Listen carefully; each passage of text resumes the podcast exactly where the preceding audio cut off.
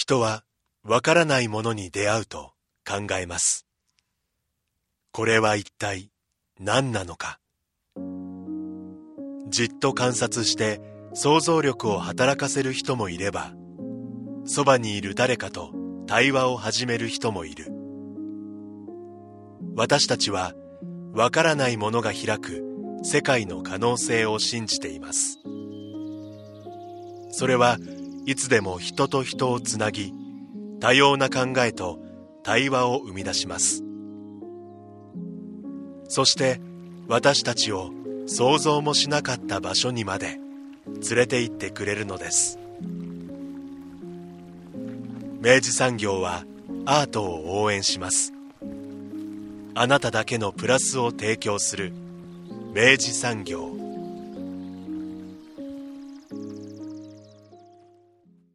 明治産業プレゼンツアワーカルチャーアワービュー今週は福岡県浮橋吉井町の書店ミノーブックスの石井勇さんをお迎えし特集暮らしの本屋ができるまでをお送りします。スタジオには当番組プロデューサー三好です。おはようございます。おはようございます。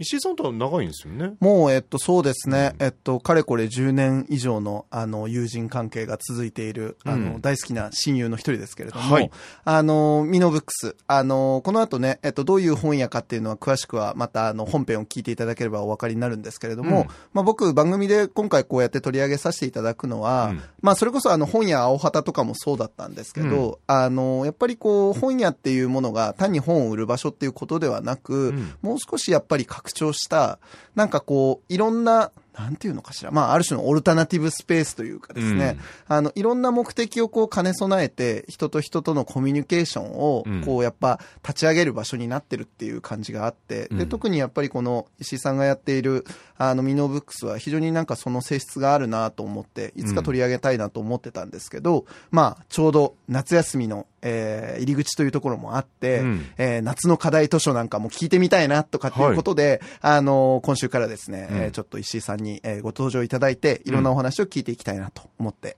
あのー取り上げてまいります。はい。まずは前半をお聞きください。今回のゲストは、ミノーブックスの石井勇さんです。石井さんよろしくお願いします。はい、よろしくお願いします。え、ミノーブックスという本屋さんでよろしいですか？そうです。まあ本屋と少し小さいあの喫茶のスペースが併設しているお店になります。はい。えー場所が福岡県の浮橋の吉井町というところにありまして、あのー白壁の建物がこう、並ぶところですよね。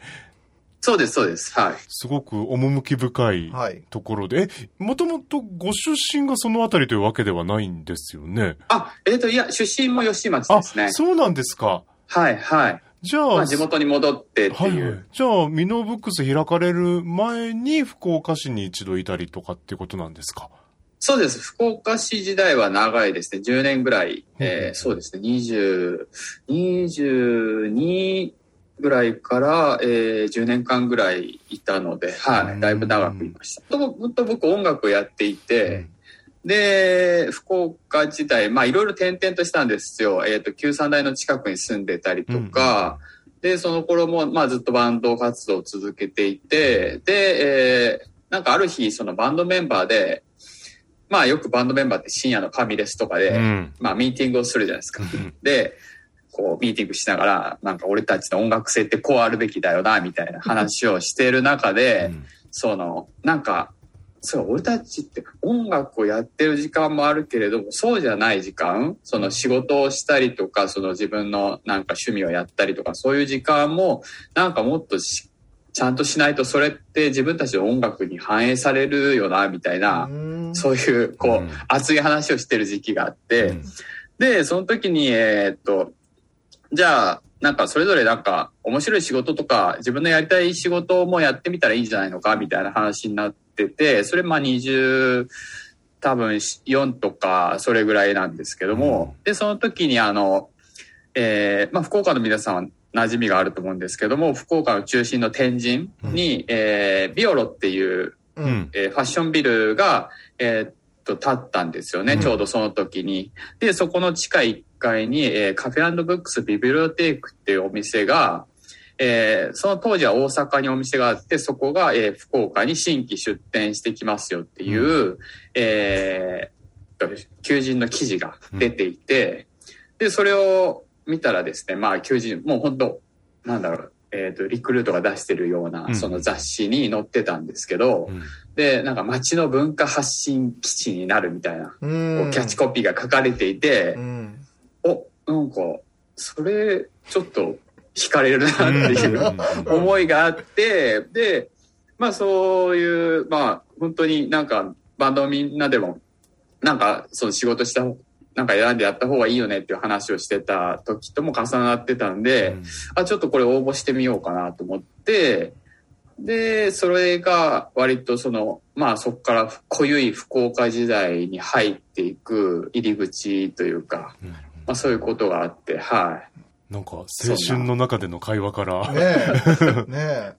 いや、だし、まあ、あの、うん求人にはやっぱ街の文化発信拠点みたいなキーワードとかうん入れるもんだなって思いました、ね。いや大事なんだなってあの、後の石井さんのような人を 作る、やっぱり地場になるんだなと思って、すごい今大事だなと思って。そうですね。何かしらあると思いますね。なんかそういう求求心力というか、そういうのは自分もそれで、なんか、ああ、ちょっとそれは、なんかやってみたいなっていう、なんかすごいそそられるものがあって。で、まあ実際そこに、えー入っていって、で、まあ自分、本当にその時は全然本の知識とか全くなくて、うん。で、えーそこがまあカフェとちっちゃい書店を併設したっていう形になっていて、で、普通にカフェのスタッフとして入ったんですよね。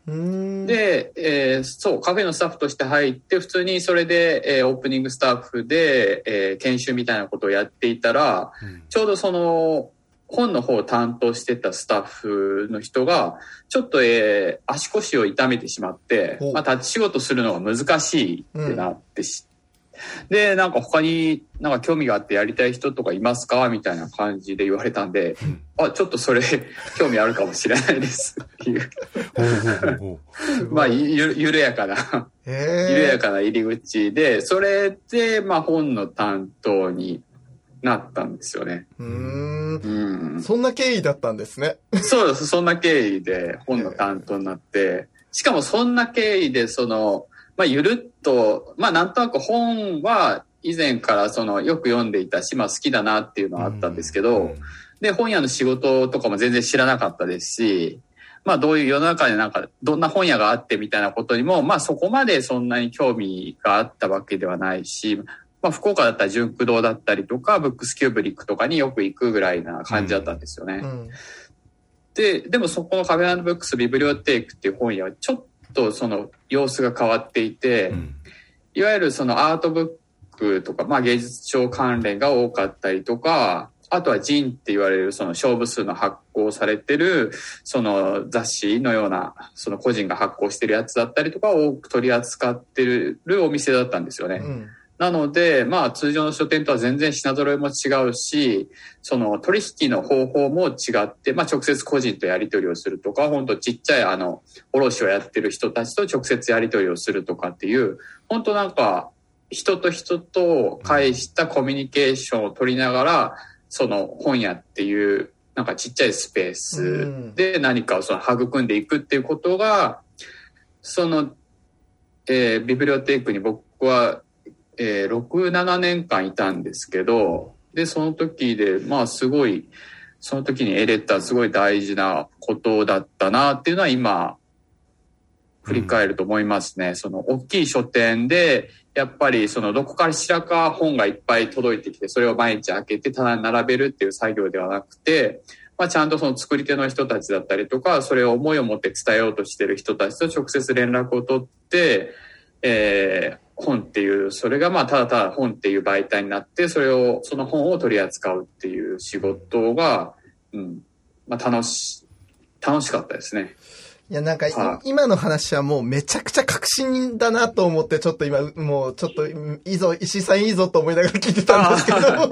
ど。いや、あの、なんだろうな、結局だからその本みたいなものっていうのは、いあの、その業界のこととか知らない人間からすると、とても大きなビジネスに見えて、いわゆるその大文字の流通とか販売とかっていうキーワードで、こうなんか、あの、イメージされるような、あの、もうなんか、ある種のこう、さ、作業的にこう進んでいくようなものだと思いきや、実際のところはまあ本当にその顔の見える作り手と、えっと、その顔の見えるお客様を、まあ本屋っていうそのビブリオ、あの、その場合はビブリオテークだったわけですけど、その、あの、本屋が媒介して皆さんに、うん。あの、こういういい本があるから、えー紹介しますよっていうような、なんかそういうほ本屋の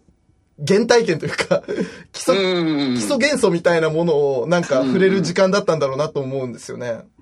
そうですね。それができたっていうのは、その自分の中にもすごい大きかったですね。う。うんうん。で、そこからその、えーっ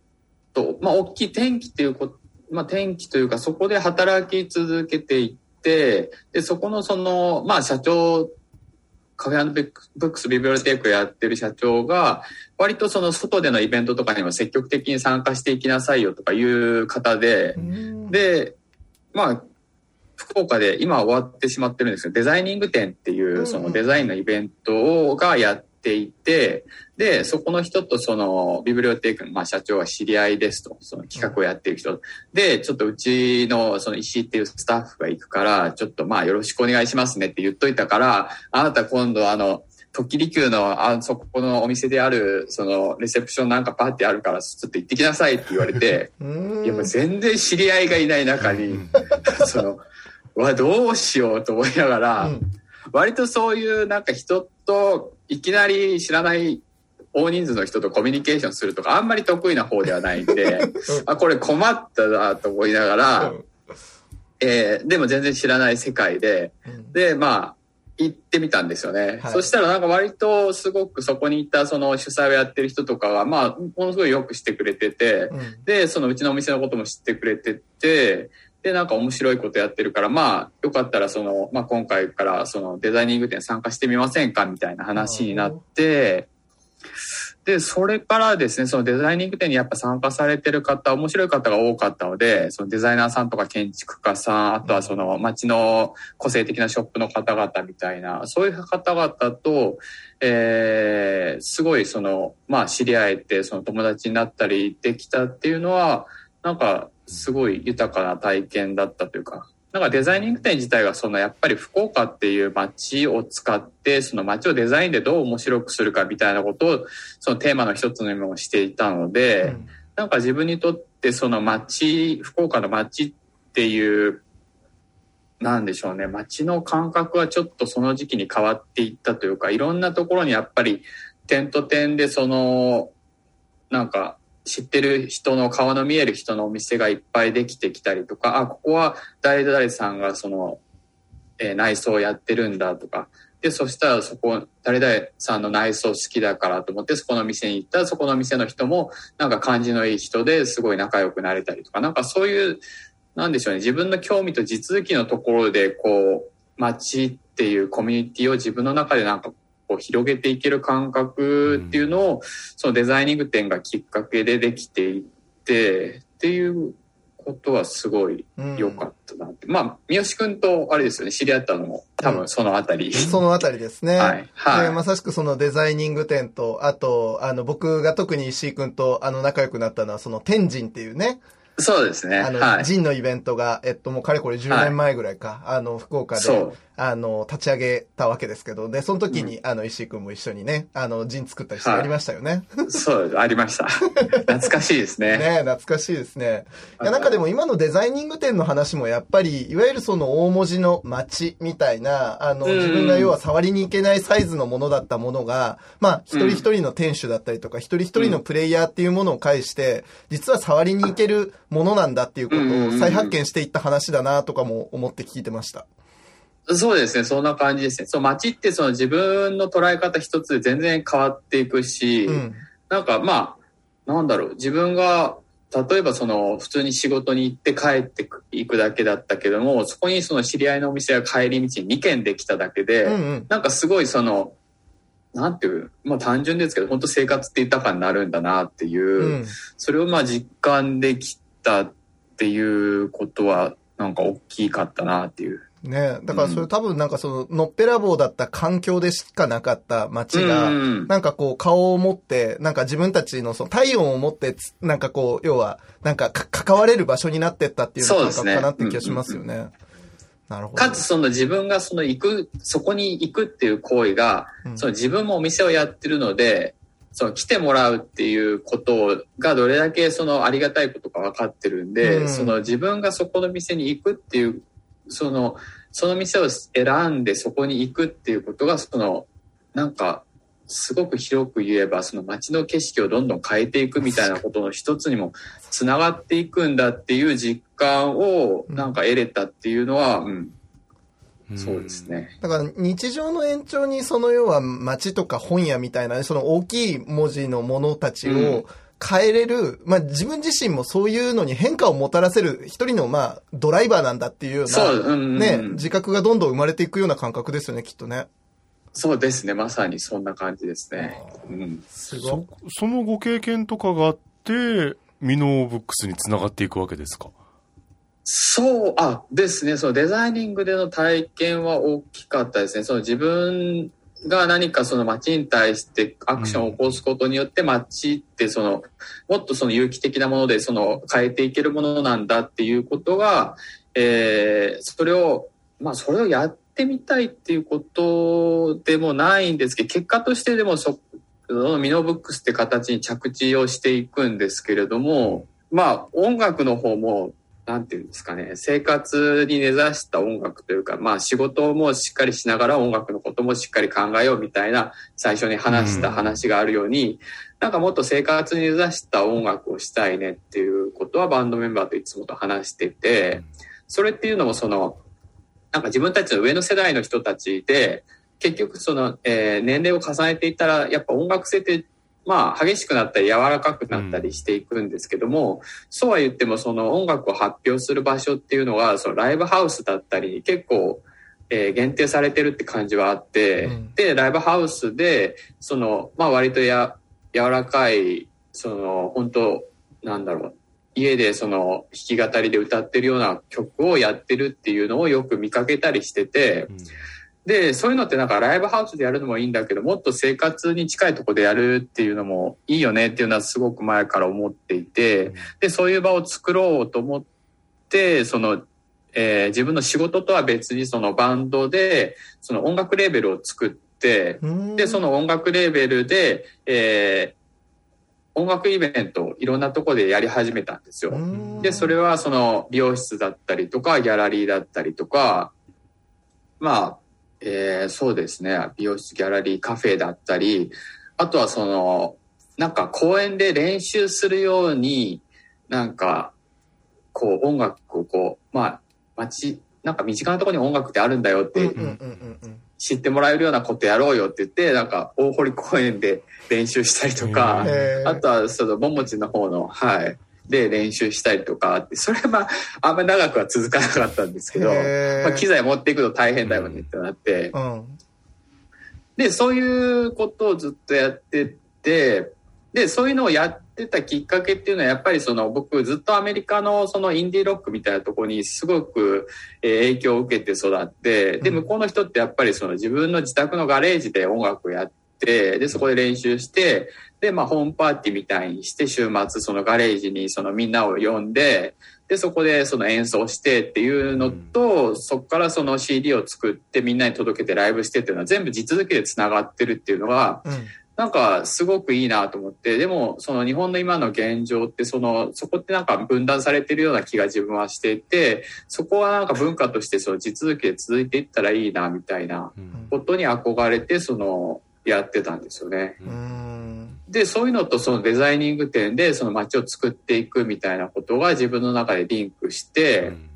で、そこに対して自分はその音楽っていうフィルターでも関わってるし、その本屋っていうところでも関わっていると。で、そこの興味が、まあ、交錯していく中で、その、ビブリオテーク、カフェブックスビブリオテーク、やっぱ本がなかなか売れなかったので、うんその、どんどんやっぱ本の取り扱いがその少なくなっていて、うん。で、まあ雑貨が、まあどんどん増えていくみたいなところもあって、で、まあ自分の興味はその、どんどんその本だったり文化だったり、うん。まあ街と音楽みたいなことだったりに、その、傾いていってたんで、まあ一回そのカフェブックスビブリオテークをやめて、自分ができることっていうのをちょっと探してみたいなと思って、で、そのさっき言ってた、そのすごく影響を受けたアメリカの音楽が、その発発祥というか、それをすごくそのインディペンデントな形でやっているシーンみたいなところを実際見に行きたいなと思って、えーそれが30の時ですかね。うんで、仕事を辞めて、えーアメリカにその、まあ普通の観光ビザで行ける3ヶ月間ですね。うんえー南がロサンゼルスからスタートして、サンフランシスコ、えーポートランド、シアトルをえー3ヶ月間かけて、はい。まあ本屋と音楽を巡る旅だみたいなことを自分でその銘打って、うんはい。まあ、ブラブラ、ブラブラ、毎日。で、それでまあアメリカに行って、その、えっ、と、まあいろんな本屋さん、本基本的には本屋さんをめ、本屋さんとレコードショップか、を巡ったんですよね。で、えっ、と、そこでやっぱりその感じたのは、その、自分がまあ、ずっといいなと思ってた、その、音楽だったりとか、本の文化だったりっていうのが、やっぱり、なんでしょう。その、ちょうど僕が3 30の時だから、今から9年前か。その、ポートランドっていう、えーオレゴン州のポートランドっていう都市が、そう、環境的にもすごい先進的なことをやっているし、街の文化度も高くて、ものすごい、その理想的な街だみたいなことを言われてた時期だったんですよね。うんで、それが雑誌でいろんな雑誌で取り上げられてて、で、おしゃれなカフェがあったり、みたいなことがあって、で、ポートランドを割と集中的に、その、見たいなと思って、ポートランドには2ヶ月間滞在したんですけども、まあそこで、その、結局、日本の雑誌とかでその取り上げられてる、すごいそれって表面的なところだけだなとは思ったんですけど、それと同時にその、えー日本の雑誌で取り上げるまでに、なんかす、それって急に出てきたことじゃなくて、本当なんか、何十年何百年っていう、まあアメリカってそんなに新しい国ではないんですけど、そのアメリカっていう国ができてから多分ずっとその草の根で同じ活動をしていた人たちが、のやってたことがすごくいい形で結実して、したか、一つのなんか理想的な形みたいなのが、その表面に出てきてるっていうのは、うん。その時のポートランドだなっていうふうには感じて、うん。だからそこだけを救うことっていうのはあんまり意味がないなと思って、で、そこに至るまでにやっぱりそのいろんな市民運動がそこにはあって、例えばポートランドの街中にその大きい高速道路を通らせようとしたんだけども、その、まあ、モータリゼーションのアメリカは全盛の時代で、で、いろんなところに大きい道を通らせようとしたんだけども、まあ、えーポートランドって場所はそれを市民運動の力で、それをな、なくしただったりとか、そういうなんか小さいその草の根の活動が、どんどんその、いい流れになっていったっていうのが、その街の形なんだなっていう思って、あやっぱりその街ってや、その、まあ最初さっきも話したんですけど、福岡の街で自分がその、なんかアクションを起こすことは、その街を、まあ少しでも変えることになる、なるんですけれども、まあそれを本当に長いスパンで続けていくっていうことが、なんか、なんでしょうね。まあ短期的じゃなくて長期的なプランでそれを見ていくっていうのが、その街っていうのを本当に魅力的にするっていうことになるのかな、みたいなのを、なんか、まあ具体的というよりなんとなく感覚でそういうことを知れたっていうのは、その、まあ、ポートランドに2ヶ月間いて、うんうん、だらだら、コーヒー飲みながら、いや、でも石井さんの今のお話聞いてて、一貫してるのは、あの、そのさ、その前のデザイニング店の話も全部そうなんですけど、ある出来事とか、ある現れ、まあもしかしたらそれは例えばご自身が抱いていたアメリカへの憧れとかも全部そうなんですけど、あある現れみたいなこととか、ある自分に降りかかったことの、そこから地続きの何かみたいなものを、とにかくずっと発見して、自らのものにしていっているような感じがあるんですよ。なんかね、地続きだっていうことを発見し続けてきてる歴史だなっていう気がしました、なんか。ああ、確かに。うん。なんか気になるんですよね。うんえ、なんでだろう？これってなんでだろうって。うん。で、なんでこうなってんだろうって。なんか羨ましいな、それいいな。なんで自分のとこはそうじゃないんだけど、それってなんでだろうと思ったら、やっぱりそれって理由がしっかりあって、うん。で、やっぱりその表面だけ見てそれをコピーペーストするのでは、結局それって、その、まあ意味がないこととは言わないんですけど、うんなんかやっぱり本質を捉えていかないと、うん。全く形は違うことであっても、その思想的な部分でうん。共鳴し合っていれば、うん。なんかその方が、なんか僕にとってはその、まあ意味があるというか、なんか、なんだろうな。なんかグッとくるっていう。うんうんうんうんうん。うん。なんかでもその、なんか、いわゆるその、なんだろうな、ちゃんとやるみたいなことを、なんか、うんあの、あんまりその、ちゃんとやるためにちゃんとやるみたいな、なんかクソ真面目な態度ではなくって、なんか割とこう、石井さんとしては、なんか、本当にいいんだよなとか、本当、なんか、本当今いい感じだわって感じたときに、やっぱなん、なんでこう慣れてんだろうとか、いうことに。うん。なんかやっぱ、ちゃん、ちゃんと自分の中で、なんつうのかな。真面目っていうよりかはね、なんかね、本気でちゃんとなんか、その景色とか、あの、手応えを、なんか持続可能なものにしたいからこそ、うん。なんか通ってるといつの間にかそういう風になってったって感じがすごいしますね。そう、そう言ってもらえると、はい。うん。いや、でも、そのアメリカ経験を経て、いよいよ、あれですそういよいよそうです。はい。長いですけど。ね。はい。で、えー自分が当時桜坂に住んでたんで、うん。えっ、と、地下鉄の赤坂駅ですね。んで、赤坂駅から出た瞬間に、うん。なんか、びっくり、自分でもびっくりしたんですけど、そのアメリカに行った前と、その街の感じ方っていうのは全然違ったんですよね。わあー、すごい、いい、あいい原体験だな。なるほど。ーっと思って、はあ、なんか正直、あ、ごちゃごちゃしてるなと思って。うんで、なんかすごいアジア的だなっていう、なんかあの辺って、なんか、路中の自転車がわーって止まってたりして、はいはい。で、まあ街中なんで、その新しい建物とかあって、まあ工事をしてたりとか、っていうのを見て、ああ、なんか、あー日本に帰ってきた、なんかここってアジアなんだなっていうのを思いながら、うん。なんかアメリカの都市ってその、まあ後から作られたっていうこともあるんですけど、割とまあ整然としているんですけれども、うん。結構街ごとにその、えー街の中心部、まあダウンタウンと、まあオールドダウンタウンみたいな感じで古い街の中心部だったりししたところも、うん。しっかり残してるんですよね。うんなんか文化を残してるっていう感じがしていて、うん。まあそれはその自然とそうなったのかもしれないし、意図的にやってるっていうどっちもあるとは思うんですけども、で、そういう街と比べてその福岡の街ってすごいそのどんどんやっぱまあスクラップビルドというか更新されていってるなっていう感覚がして、うん。で、それはそれでいいと思うんですよね。街の新陳代謝が高いっていうことで、どんどん新しい文化とか可能性が生まれてくる街だっていう、まあ、ポジティブな捉え方もたくさんできるんですけども、その、まあそういうことを考えてるアメリカが帰ってきた時点では、その自分はなんかその本っていうのを使って、まあ本屋っていう街に対して何かできるっていう場所を使って何かを表現したいっていうことを考えてたんで、うん。で、自分が本屋をやろうって思った時に、その、福岡市内でやるっていうのも一つすごい考えてはいたんですけど、アメリカから帰ってきて、そのやっぱりその更新が早い街のそのポジティブな面と自分がやろうとしてる本屋っていうのが、うん。なんかそこまでそのリンクしないなっていうのを感じたんですよね。はいはい。で、ああ、だだったらちょっと福岡市から、まあ、例えば六本松だったりとか、そっちの方にその離れていったところなのかな、みたいなことを考えているときに、えーまあ、地元での浮橋の吉井町に、まあ、ちょこちょこ帰るきっかけがあったんで、うん。で、またその吉井町に帰ったときに、うん。その、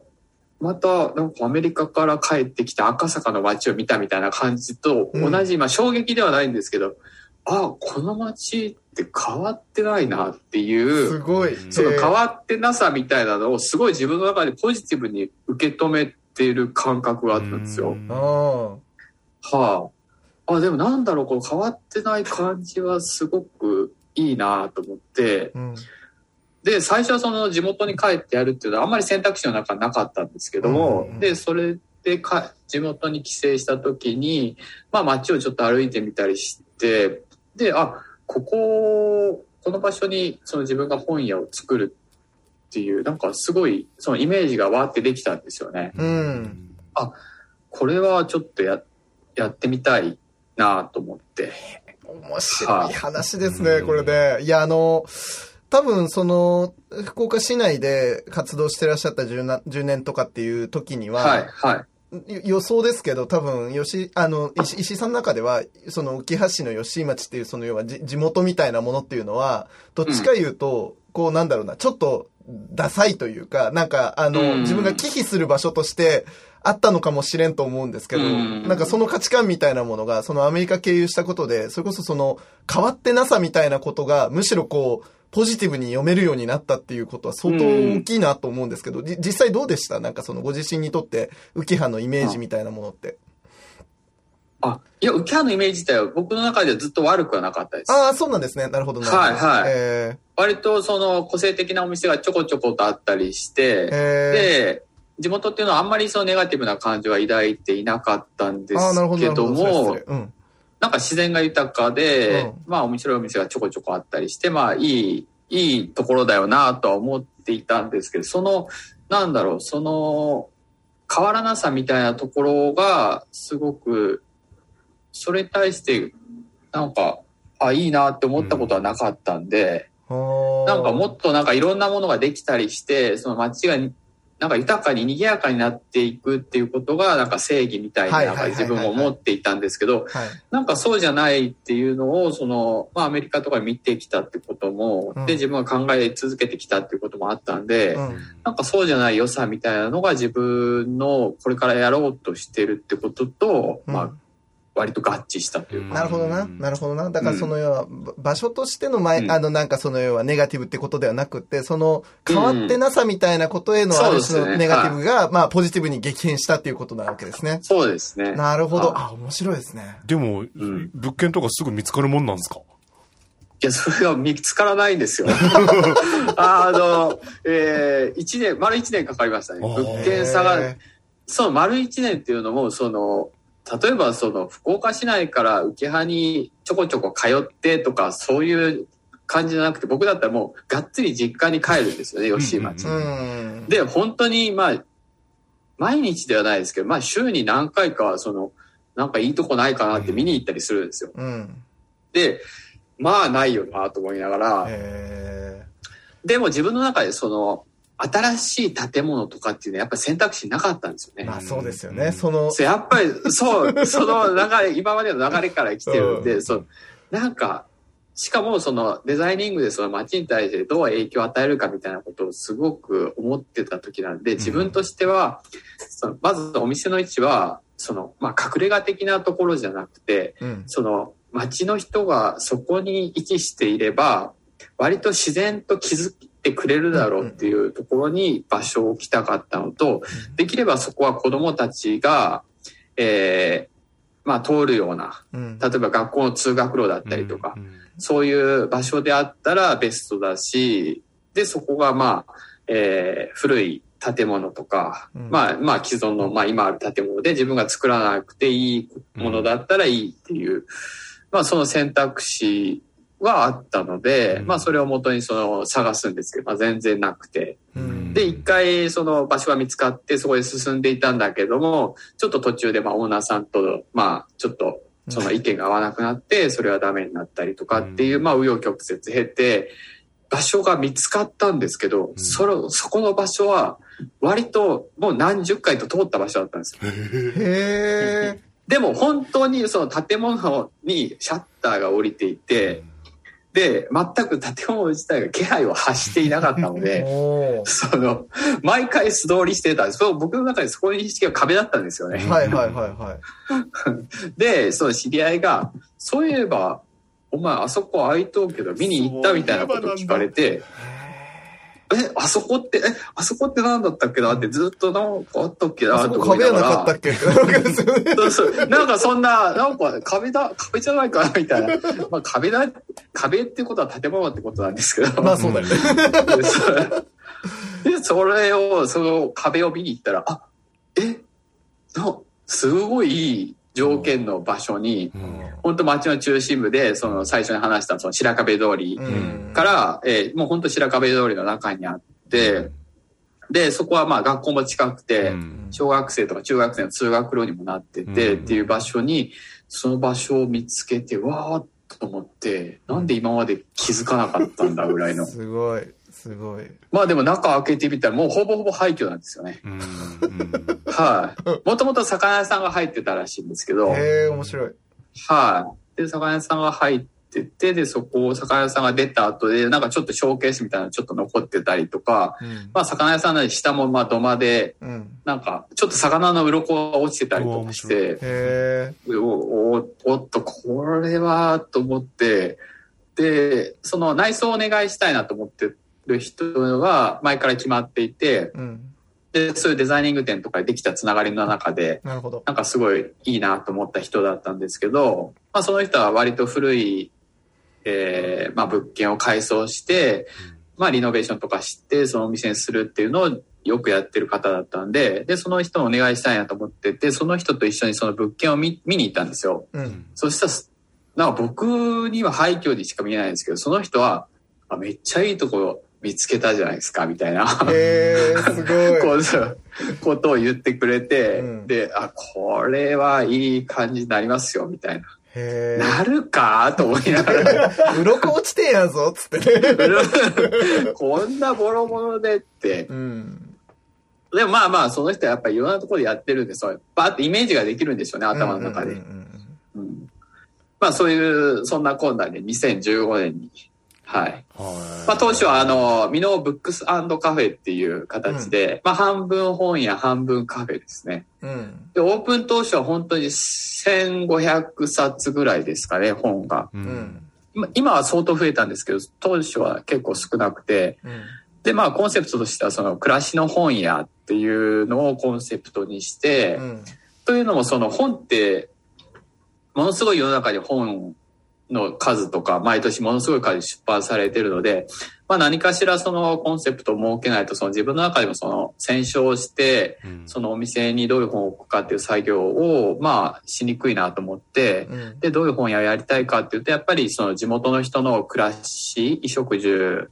っていうところを一番に考えて、そこをまあ本、本っていうフィルターを使って、どうその、まあ考えて、考えるっていう行動をしてアウトプットしていくかっていうことを考えたときに、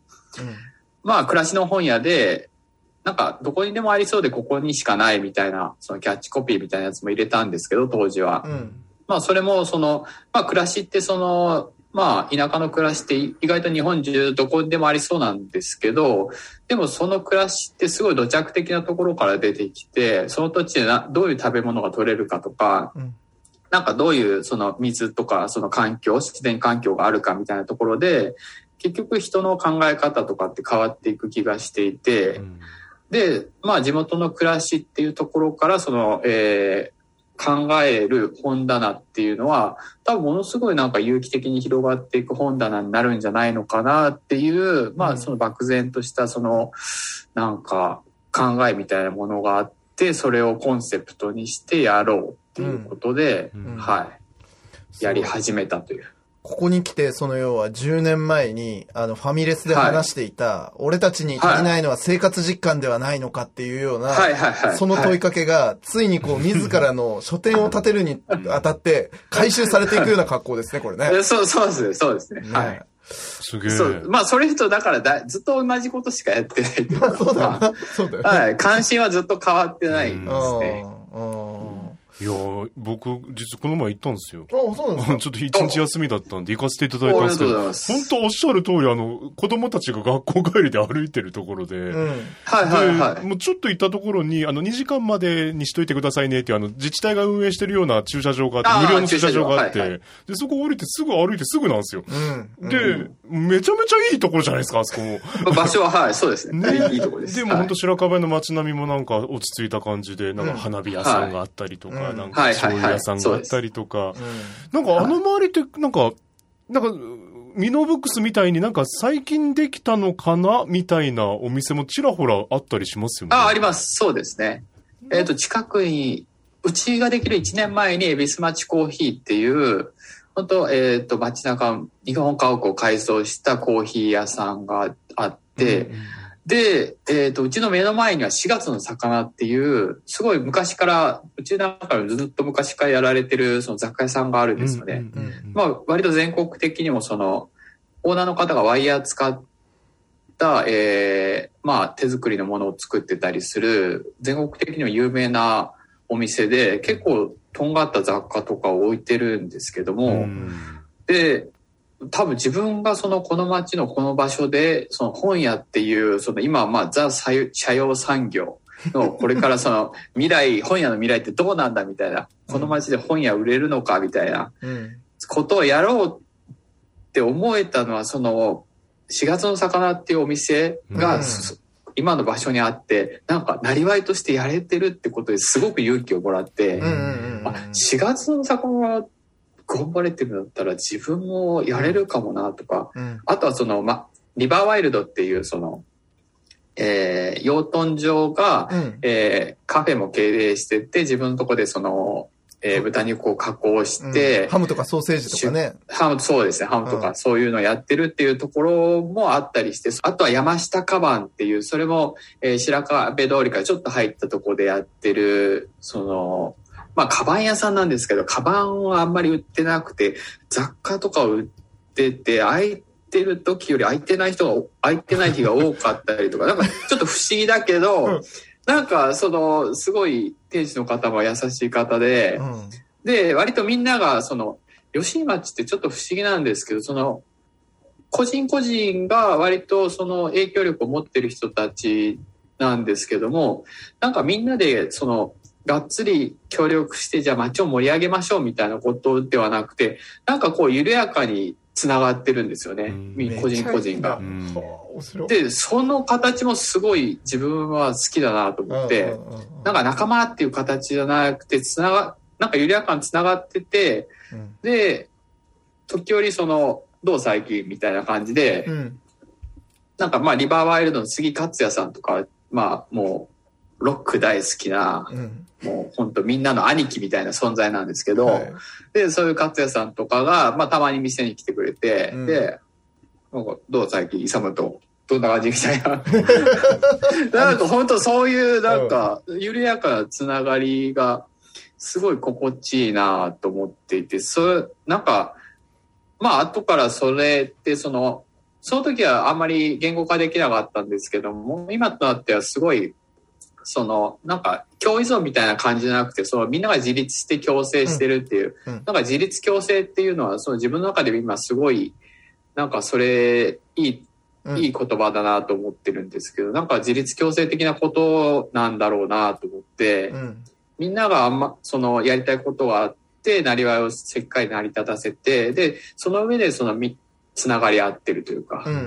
だからその、何かにもたれかかったりすることではなくて、お互いに。うん。うん。ではなくて、それぞれが自立して共生してるっていう感じが、うんなんかこの街すごくいいなっていうのは、そのオープンしてからも、その感じていますね。すごいいいですね。うんなんかその、お大人の関係というか、なんか、うん、そうですね。ね、はい。自立したひあの一人一人の存在がちゃんとこう自分の足で立ちながら必要に応じてまあうん協力し合ったりとかっていうようなことができる関係っていうのはいいし、あとやっぱあのそのやっぱおお話の中でもおっしゃってたけどやっぱその本屋はを今その要は地方都市で小さく始めるなんていうことは、まあ、あの、往々にして自殺行為に近いような話じゃないですか。そうそうですね。ね、はい。なんだけど、やっぱ、あの、そういう新しいことをチャレンジするときに、あの、その街に、まあ、あの、業種こそ違えど、やっぱりその自分がある種ロールモデルにできる、あ、あのようなあり方でも成立できるのかもしれないっていうんあの、モデルがあるっていうのはすごい大事なことですね、これね。いや、そうですね。はい。すごい勇気になりますね。そのお店を、その始めるときに、そのキューブリック、赤坂にお店があるキューブリックの大井さんにすごい相談して、うんで最初は、お前マジで本屋舐めんなよ、みたいな感じで、その、まあ、あしらわれたりするんですけど、俺、まあその時期の石井君の話ちょっと聞いたことがあって、あの、あ、それは大変だったなと思ったもん。まあ、ぐ、愚痴みたいな感じで。でも本当、大井さんのことはその尊敬してその後、その、うんあの、連絡取り合ってるんですけど、そこの時に、その、だから自分は反骨精神というか、はい。もう、はい、あの、音楽で育ってきたんで、うんもう、そんな言ったらもう、いやいや、やってやるよ、みたいな感じで。りますよ、俺だって、みたいやな。大井さん見ててくださいよ、みたいな。感じで、その、で、そういうこともあって、まあ、厳しさっていうのは重々教えられた上で、うんでもものすごいアドバイスいただいて、で、うんうん始めて、で、その、す、やっぱり今年の、えっ、と、9月で丸7年なんですけど、おめでとうございます。はい、ありがとうございます。ようやく。はい。すごいな。あの、つ始めることって、そんなに難しくないですよね。やっぱり、んそう、ね、熱意とお金があったら始めれるじゃないですか。はいはいはいまあ、下手したらお金だけあれば、その、始めれるというか。はい。うん。で、その、やっぱ続けていくってことが、これはどえらいぞというのが、やっぱりお店を開けて3年ぐらいのやばかったですね。ああ、そうなんだ。でやっぱり本ってそのものすごい利益が薄いんですよね。うんそのビジネスモデルとして完全に薄利多売なのでで、薄利なんですけど、多売ってこの場所でできたっけ？みたいな。そうだ。で、まあそういうところを埋めるためにはやっぱりその、えーカフェっていう場所、うんうん。でも僕としてはそのカフェっていう場所をそういうところを埋めるためにっていうよりも、なんか街にとってのその、なんかコミュニケーションが生まれたりとか、うん何かしらそのつながりが生まれる、まあよくその、えー家と職場と、まあ自分にとってのそのサードプレイス的な何かしらの居場所になれる場所みたいな言い方があるんですけども、うんまあそういうサードプレイス的な場所にもなれるような、うん。その価値を持ったお店にしたいなっていう。例えば本を別に好きじゃない人でも、うん。えーまあカフェがあるから行ってみようと。うん。で、カフェでコーヒー飲んでて、本に囲まれてたら、あ、ちょっと本読みたくなってきたかもしれないみたいな。まあそういうことでなんか本に興味持ってもらえたらな、みたいな感じだったりとか、あとはその、外がやっぱりガラス張りのお店なので、うんそのカフェでコーヒーをして、お茶してたら、で、外で知り合いが通ったと。うん。そしたら、あーって会釈して、そのままその知り合いがお店の中に入ってきて、その会話が生まれるみたいな。なんかそういうこと、その街でその日常的にそういうことが生まれる場所になっていったらいいなっていうこともあって、そのカフェ機能っていうのは、そのお店にとってつけたいなっていう思いがあったのでだからそう、特にその、そこで何か儲けてやろうみたいなことではなかったので、うんうんうんうん。まあでもほら、あの、そのうん。3年、まあ最初3年ほんと死ぬほどきつかったんだとして、なんはかい。少しずつなんかそれはこう、なんか、調子を掴んできてる感じですか、それともやっぱり引き続きやっぱりもう、自転車を漕いでるね。もがきながらこ漕いでる感じですか？いや、自転車を漕いでるんですけど、なんだろう。まあ、イメージとしては、ちょっと倒れそうな自転車をちゃんと支えてくれる人たちが出てきたっていう。へー。はい。そう、へー3年間やっていって、うんは。い。それはその、まあ、よく、まあ、いわゆる常連さんだったりとか、うんうん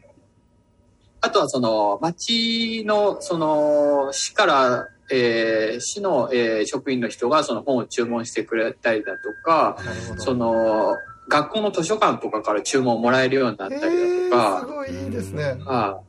あとは、まあ、イベントに呼んでもらったりして、うんその知名度が上がっていったりとかですね、そういうこともあって、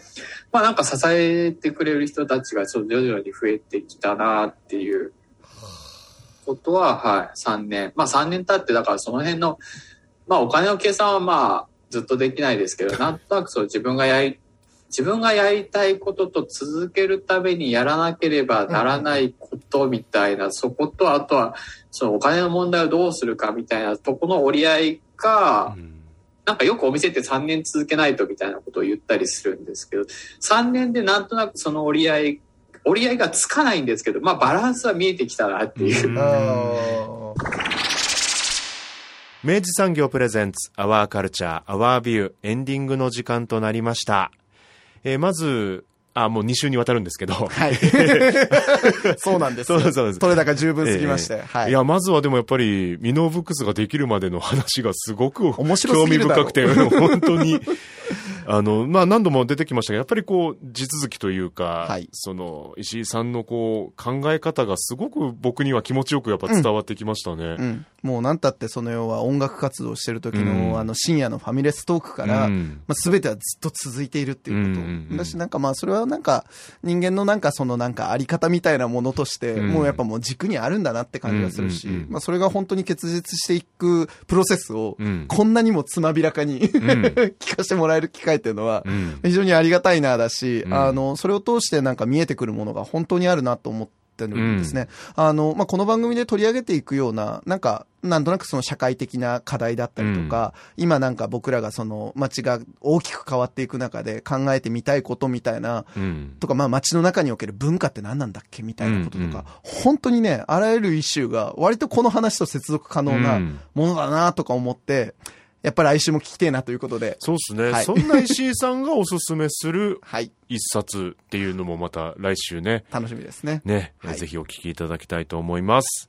アワーカルチャーアワービューはラジコのタイムフリー機能を使ってもう一度聞くことができます。詳しくはラジコで検索してください。そして番組の特集はポッドキャストでも聞くことができます。Spotify ほか各チャンネルで随時更新しています。詳細はラブ f m のホームページから確認してください。そして皆さんからのご感想、レビューはメールアドレス 761-lovefm.co.jp でお待ちしています。お送りいただく際はタイトルか冒頭部分に Our Culture, Our View 宛て、もしくは頭文字を取って OCOV とつけてください。三好さん、今週もありがとうございました。ありがとうございました。Our Culture, Our View。ここまでのお相手は佐藤智康でした。また来週。お引越しに伴いガス電気を使いたい、または止めたいとお考えのお客様。お引越しが決まったら明治産業へご連絡を。アプリからでも、インターネットやお電話からでも、24時間いつでもお受け付けいたします。お引越しのガス、電気のお問い合わせは、明治産業までご連絡を。あなただけのプラスを提供する、明治産業。